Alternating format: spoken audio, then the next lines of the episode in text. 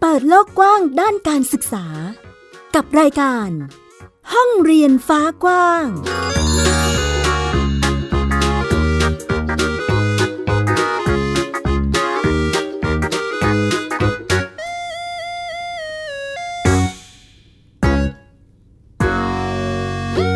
วัสดีค่ะ คุณผู้ฟังต้อนรับคุณผู้ฟังทุกท่านนะคะ เข้าสู่รายการห้องเรียนฟ้ากว้างค่ะ อยู่กับดิฉันอัยดาสนศรีนะคะ กับวิทยุไทย PBS www.thaipbsradio.com นั่นเองค่ะ คุณผู้ฟังสามารถฟังเราได้ผ่านเว็บไซต์ รวมไปถึงแอปพลิเคชันไทย PBS Radio นะคะ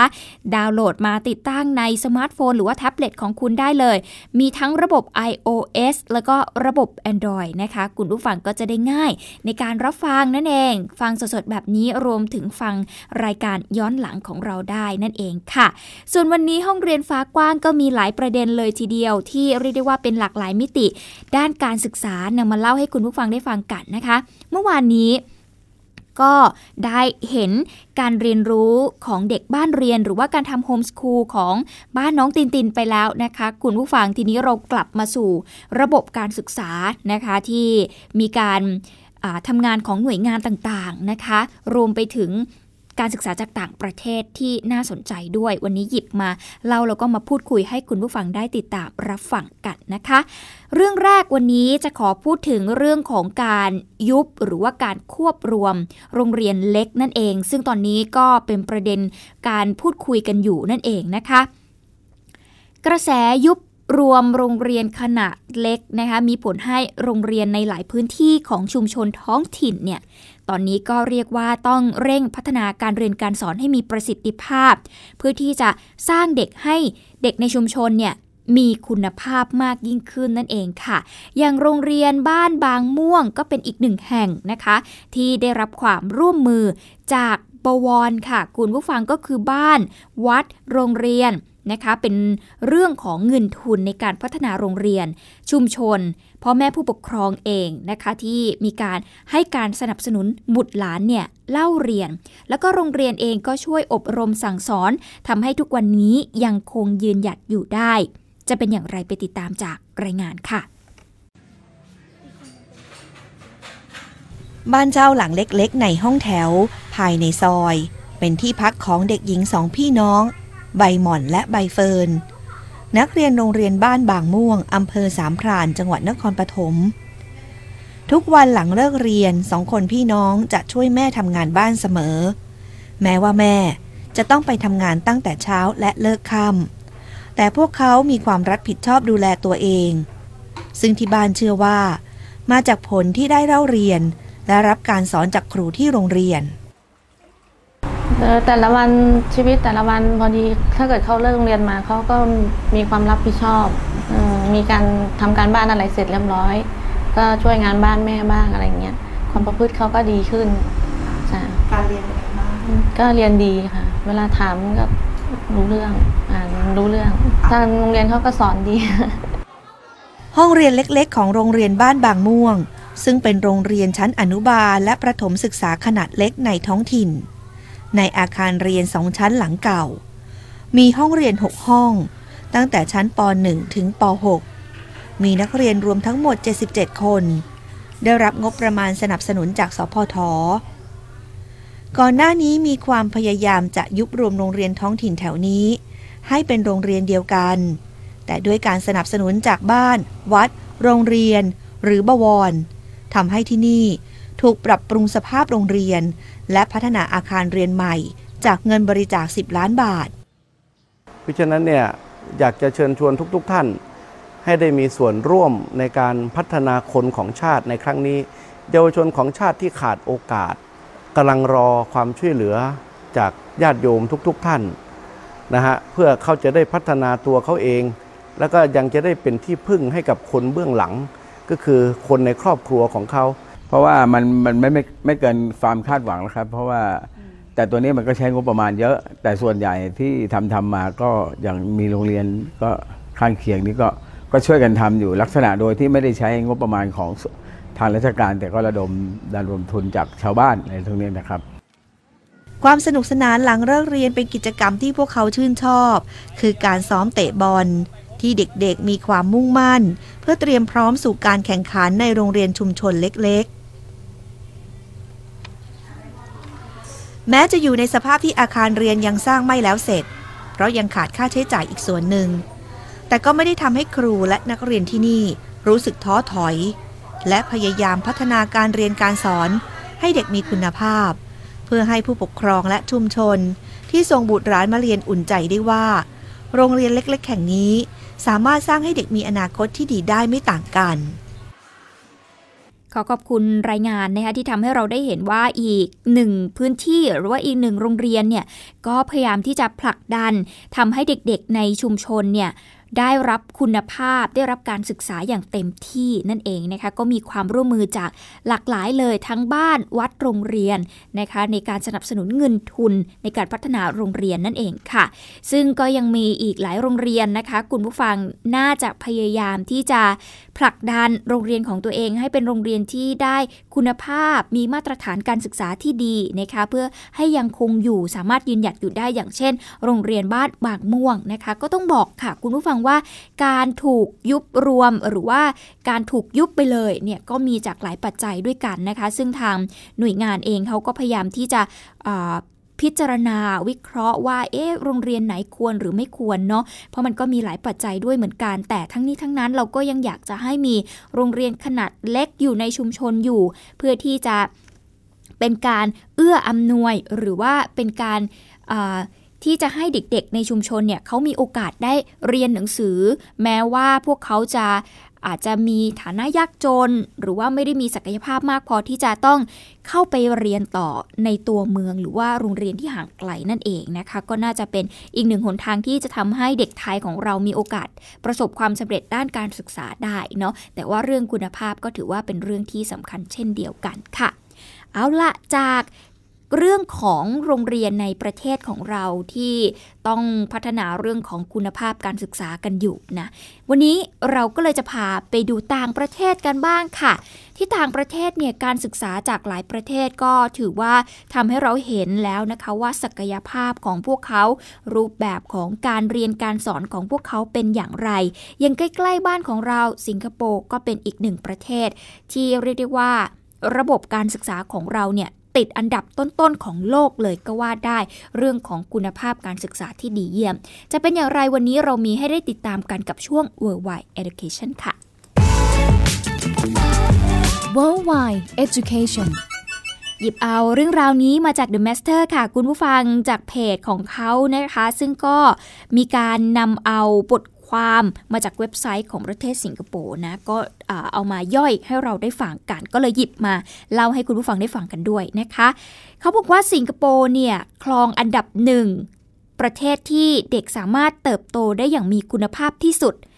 ไทยของเราแหละคะ หลายคนน่าจะถามนะว่าอยู่อันดับที่เท่าไหร่ ไทยของเราอยู่อันดับที่ 86 ค่ะ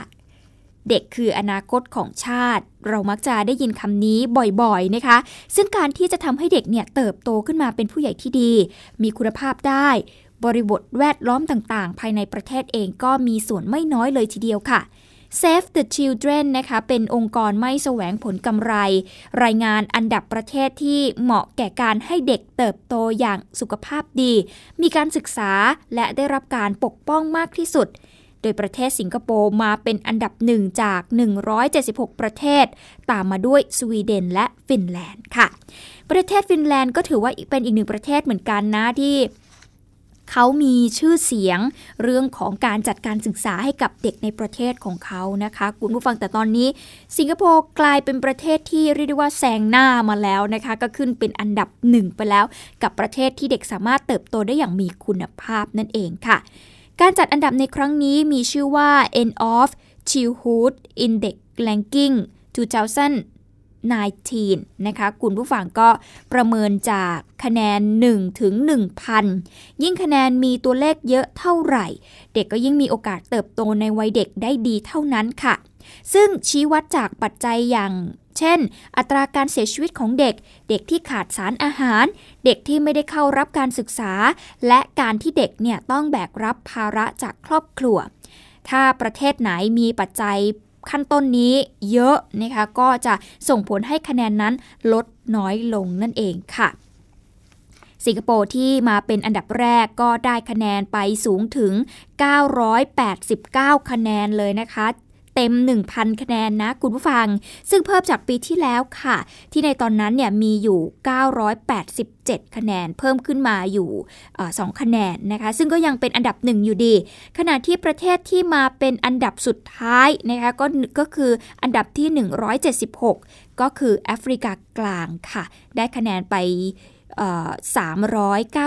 394 นะคะ ซึ่งทางองค์กรบอกว่าประเทศที่มาเป็นอันดับท้ายๆ ไม่ค่อยเปลี่ยนแปลงเลย เพราะความขัดแย้งในประเทศที่มีการใช้อาวุธ แล้วก็ปัญหาความยากจนนั่นเองนะคะ ก็เลยทำให้เรื่องของคุณภาพเด็กที่เขาเติบโตมาเนี่ย ก็อาจจะไม่ได้มีคุณภาพนั่นเองนะคะ ในปี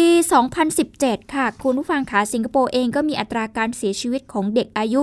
น้อยกว่า 5 ขวบ อยู่ที่ 2.8 นะคะซึ่งก็ถือว่าอยู่ในกลุ่มที่น้อยที่สุดในโลก แล้วก็ไม่มีรายงานนะคะว่าเด็กเนี่ยขาดสารอาหาร หรือว่าถูกใช้แรงงานเลย มีเพียง 0.1%เท่านั้นที่ไม่ได้เข้าโรงเรียนนั่นเองค่ะ อย่างไรก็ตามนะคะการศึกษาในสิงคโปร์ก็ยังมีความกดดันอยู่มากนะคะ คุณผู้ฟังเด็กๆ ถูกคาดหวังว่าต้องสอบได้คะแนนดีๆ ติดอันดับโลกเลยนะโอ้โหกดดันมากเลยนะ คุณผู้ฟังไม่ใช่แค่อันดับต้นๆของประเทศนะ อย่างไทยเราเนี่ยยังถือว่า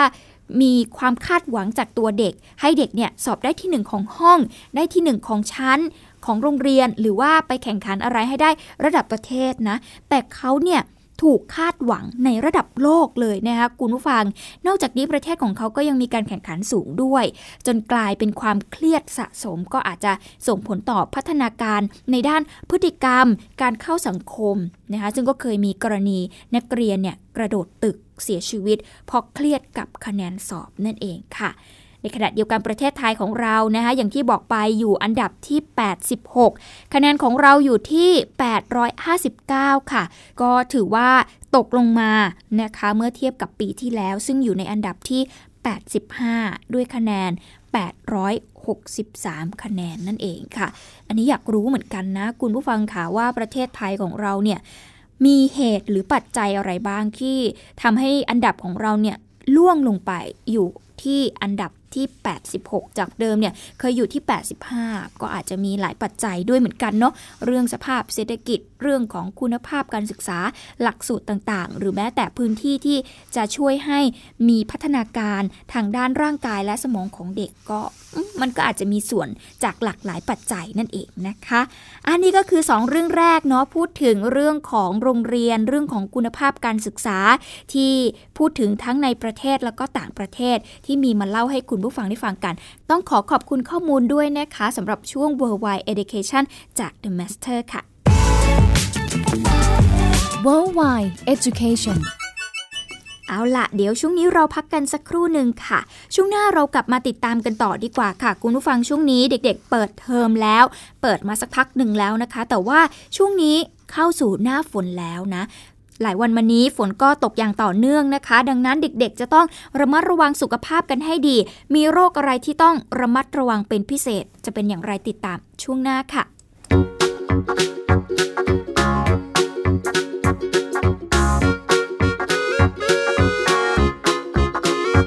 เปิดโลกกว้างด้านการศึกษา กับรายการ ห้องเรียนฟ้ากว้าง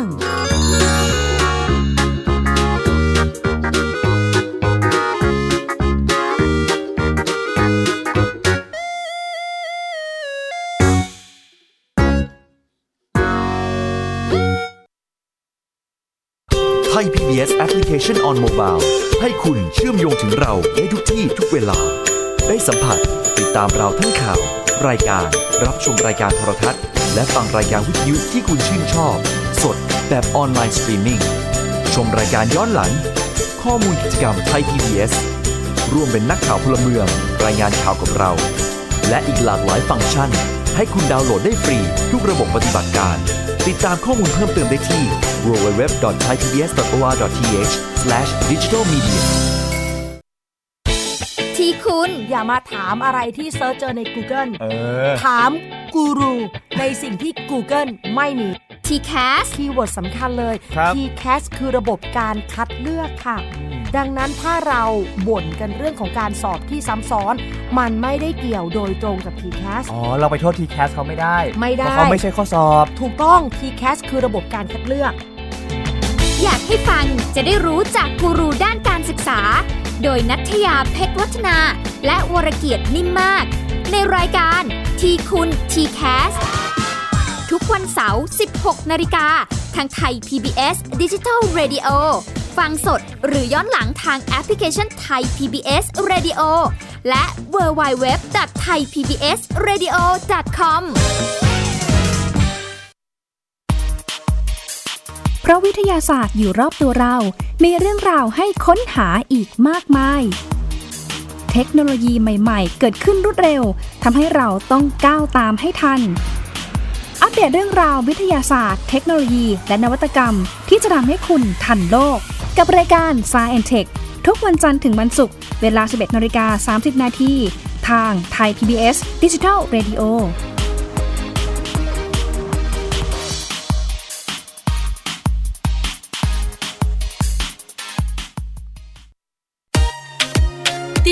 หลากหลายเรื่องราวของลูกและสามีกับสามมนุษย์แม่ นิธิดาแสงสิงแก้ว ปาริตามีซัพ์และสัสิธรสินพักดี ในรายการมัมแอนเมาส์ทุกวันจันทร์ถึงวันศุกร์เวลา 8นาฬิกาถึง 9นาฬิกาทางไทย PBS ดิจิตอล Radio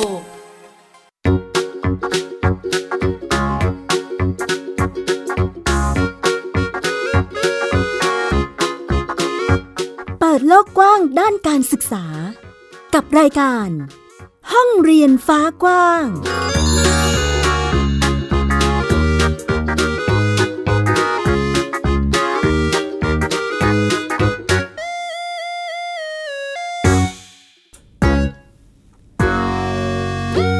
ลับเข้าสู่ช่วงที่ 2 ค่ะ กับห้องเรียนฟ้ากว้างนะคะ คุณผู้ฟังยังคงอยู่กับเราวิทยุไทย PBS www.thaipbsradio.com นั่นเองค่ะ แม้ว่ารายการของเราจะพูดถึงเรื่องของการศึกษานะ แต่ยังพูดถึงเรื่องของเด็กๆด้วยนะคะ ยิ่งเฉพาะตอนนี้เปิดเทอมเป็นที่เรียบร้อยละ เปิดมาสักพักหนึ่งแล้วนะคะ คุณผู้ฟัง แล้วก็ช่วงเปิดเทอมเนี่ยจะเป็นช่วงที่ตรงกับ ฤดูฝนพอดีเลยนะคะ ถ้าเกิดทุกคนจำได้นะ อย่างที่ฉันย้อนกลับไปหลายปีมาก พอเวลาไปโรงเรียนเนี่ย จะเป็นช่วงฤดูฝนพอดีเลย ต้องมีร่ม มีเอ่อเสื้อกันฝนติดกระเป๋าไปโรงเรียนด้วยนะคะคุณผู้ฟังก็เป็นบรรยากาศที่ดีมากเลยเวลา ต้องไปเข้าแถวหน้าเสาธงอะไรอย่างเงี้ย แล้วฝนตกต้องรีบเข้าเรียน โอ้โหบรรยากาศมันชวนให้คิดถึงมากเลยนะคะ แต่ณตอนนี้นะคะคุณผู้ฟังเราย้อนกลับมาที่ปัจจุบันกันดีกว่านะ ช่วงนี้ก็เรียกว่าเป็นช่วงฤดูฝนแล้ว เป็นช่วงที่มีอากาศเย็นลงค่ะ มีความชื้นสูง สภาวะอากาศแบบนี้เนี่ยก็อาจจะส่งผลให้เด็กๆนั้น มีโรคภัยไข้เจ็บ ก็ได้นะคะ ดังนั้นคุณพ่อคุณแม่ต้องระมัดระวังให้ดี เพราะว่าช่วงนี้เป็นช่วงที่เชื้อโรคเจริญเติบโตได้ดีเลยทีเดียวค่ะ แพร่กระจายก็ง่าย ดังนั้นทำให้เกิดการติดเชื้อในเด็กนะคะ มีโรคอะไรบ้างที่เราต้องระวัง อันแรกเลยเนี่ยโรคนี้น่ากลัวพอสมควรนะคะ คุณผู้ฟังกับโรคไข้เลือดออก เป็นโรคที่มีการระบาดอยู่เป็นระยะระยะค่ะ โดยเฉพาะในช่วงฤดูฝนแบบนี้ ซึ่งฤดูนี้เนี่ยมักจะมีน้ำขังตามที่ต่างๆ ส่งผลให้ยุงลายเนี่ยไปวางไข่ และสามารถนำเชื้อไวรัสเดงกีจากตัวยุงลายนี่แหละ มาสู่คนได้นะคะ ซึ่งอาการของผู้ป่วยก็จะมีไข้สูงเฉียบพลันค่ะ มีไข้สูงติดต่อกัน 2-3 วันเลย มีอาการปวดเมื่อยกล้ามเนื้ออ่อนเพลีย เบื่ออาหาร หรือใครที่มีอาการรุนแรงมากก็อาจจะเกิดภาวะาการไหลเวียนโลหิตเนี่ยล้มเหลวหรือว่าภาวะช็อกนั่นเอง โดยผู้ป่วยจะมีอาการกระสับกระส่าย ปลายมือปลายเท้าเนี่ยเย็น ความดันโลหิตต่ำนั่นเองค่ะ การวินิจฉัยนะคะนอกจากประวัติอาการแล้วก็อาการที่มีการแสดง แพทย์ก็อาจจะมีการตรวจเลือดนะคะว่ามีโอกาสที่จะเป็นไข้เลือดออกได้มากน้อยเพียงใดเนาะแต่ละรายก็จะมีอาการที่รุนแรงที่แตกต่างกันออกไปนะคะสามารถสังเกตได้จากที่บ้านเลย แล้วก็ให้การรักษาโดยการให้ยาลดไข้ แล้วก็สารน้ำอย่างเพียงพอนะคะ แต่ถ้าพบว่าเด็กเนี่ยมีอาการรุนแรงหรือว่ามีอาอาการแสดงออกของอาการก็คือ มีอาการช็อกเนี่ยนะคะแพทย์ก็จะพิจารณาให้เฝ้าดูอาการที่โรงพยาบาล แต่ดิฉันเคยเป็นอยู่ปีหนึ่งนะคุณผู้ฟังขาก็คือไข้ติดต่อกัน 4 วัน ไม่หายก็ไปหาหมอปรากฏว่าคุณหมอก็เจาะเลือด แล้วก็ตรวจพบว่าเป็นไข้เลือดออกก็แอดมิดเลยค่ะ แต่ว่าดีที่ไม่มีอาการช็อกนะ คุณผู้ฟังแต่ว่าก็ทรมานเหมือนกันค่ะ คุณหมอบอกว่าโอ้ถ้าเกิดมาช้าอีกนิดนึงเนี่ยคือ น่ากลัวเลยนะคะ ต่อมาค่ะเด็กๆ ควรที่จะระมัดระวังกับโรคมือเท้าปากนั่นเอง ซึ่งโรคนี้จะติดต่อกันโดยการสัมผัสค่ะ และก็ละอองฝอยของผู้ที่เป็นโรค ภาวะแทรกซ้อนของโรคนี้ก็คือการขาดน้ำเนื่องจากเจ็บปากทำให้เด็กเนี่ยรับประทานไม่ได้นะคะ นอกจากนี้ยังมีภาวะแทรกซ้อนที่พบได้น้อย แต่ว่ามีความรุนแรงมากก็คือสมองอักเสบ กล้ามเนื้อหัวใจอักเสบ ซึ่งเป็นภาวะที่มีความรุนแรงถึงแก่ชีวิตเลย ถ้าเด็กมีอาการซึม สับสน ชัก ปัสสาวะน้อย ปลายมือปลายเท้าเย็น ช็อก ควรรีบส่งโรงพยาบาลทันทีเลยนะคะ ผู้ปกครองอย่าชะล่าใจนะ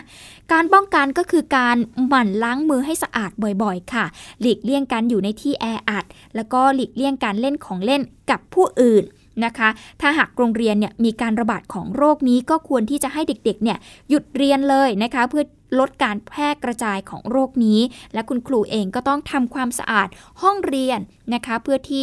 เชื้อโรคเนี่ยจะได้ ถูกกำจัดออกไปนั่นเองนะคะ ต่อมาก็คือโรคไข้หวัดใหญ่ค่ะ ก็เป็นอีกโรคหนึ่งที่ระบาดมากในช่วงฤดูฝนนะคะ เนื่องจากว่าอากาศเปลี่ยนแปลงอยู่ตลอดเวลาเนาะก็มีโอกาสที่จะทำให้เด็กเนี่ยได้รับเชื้อไข้หวัดใหญ่ได้ อาการต่างๆที่เกิดขึ้น เด็กก็จะมีไข้สูงค่ะ มีอาการน้ำมูกไหล ไอ ปวดหัว ปวดเมื่อยตามตัว มีอาการซึม งองแง แล้วก็ไม่ค่อยทานอาหารนะคะ ซึ่งวิธีการป้องกันเลยก็คือ พาบุตรหลานของคุณเนี่ย ไปฉีดวัคซีนซะนะคะ หมั่นล้างมือให้สะอาดอยู่บ่อยๆ หลีกเลี่ยงการอยู่ในที่ที่มีคนแออัดมากๆ หรือถ้าหากจำเป็นจะต้องไปอยู่ในที่ดังกล่าวนะคะ ก็ควรที่จะสวมหน้ากากอนามัยเพื่อป้องกันการติดเชื้อให้กับลูกๆของคุณนะคะ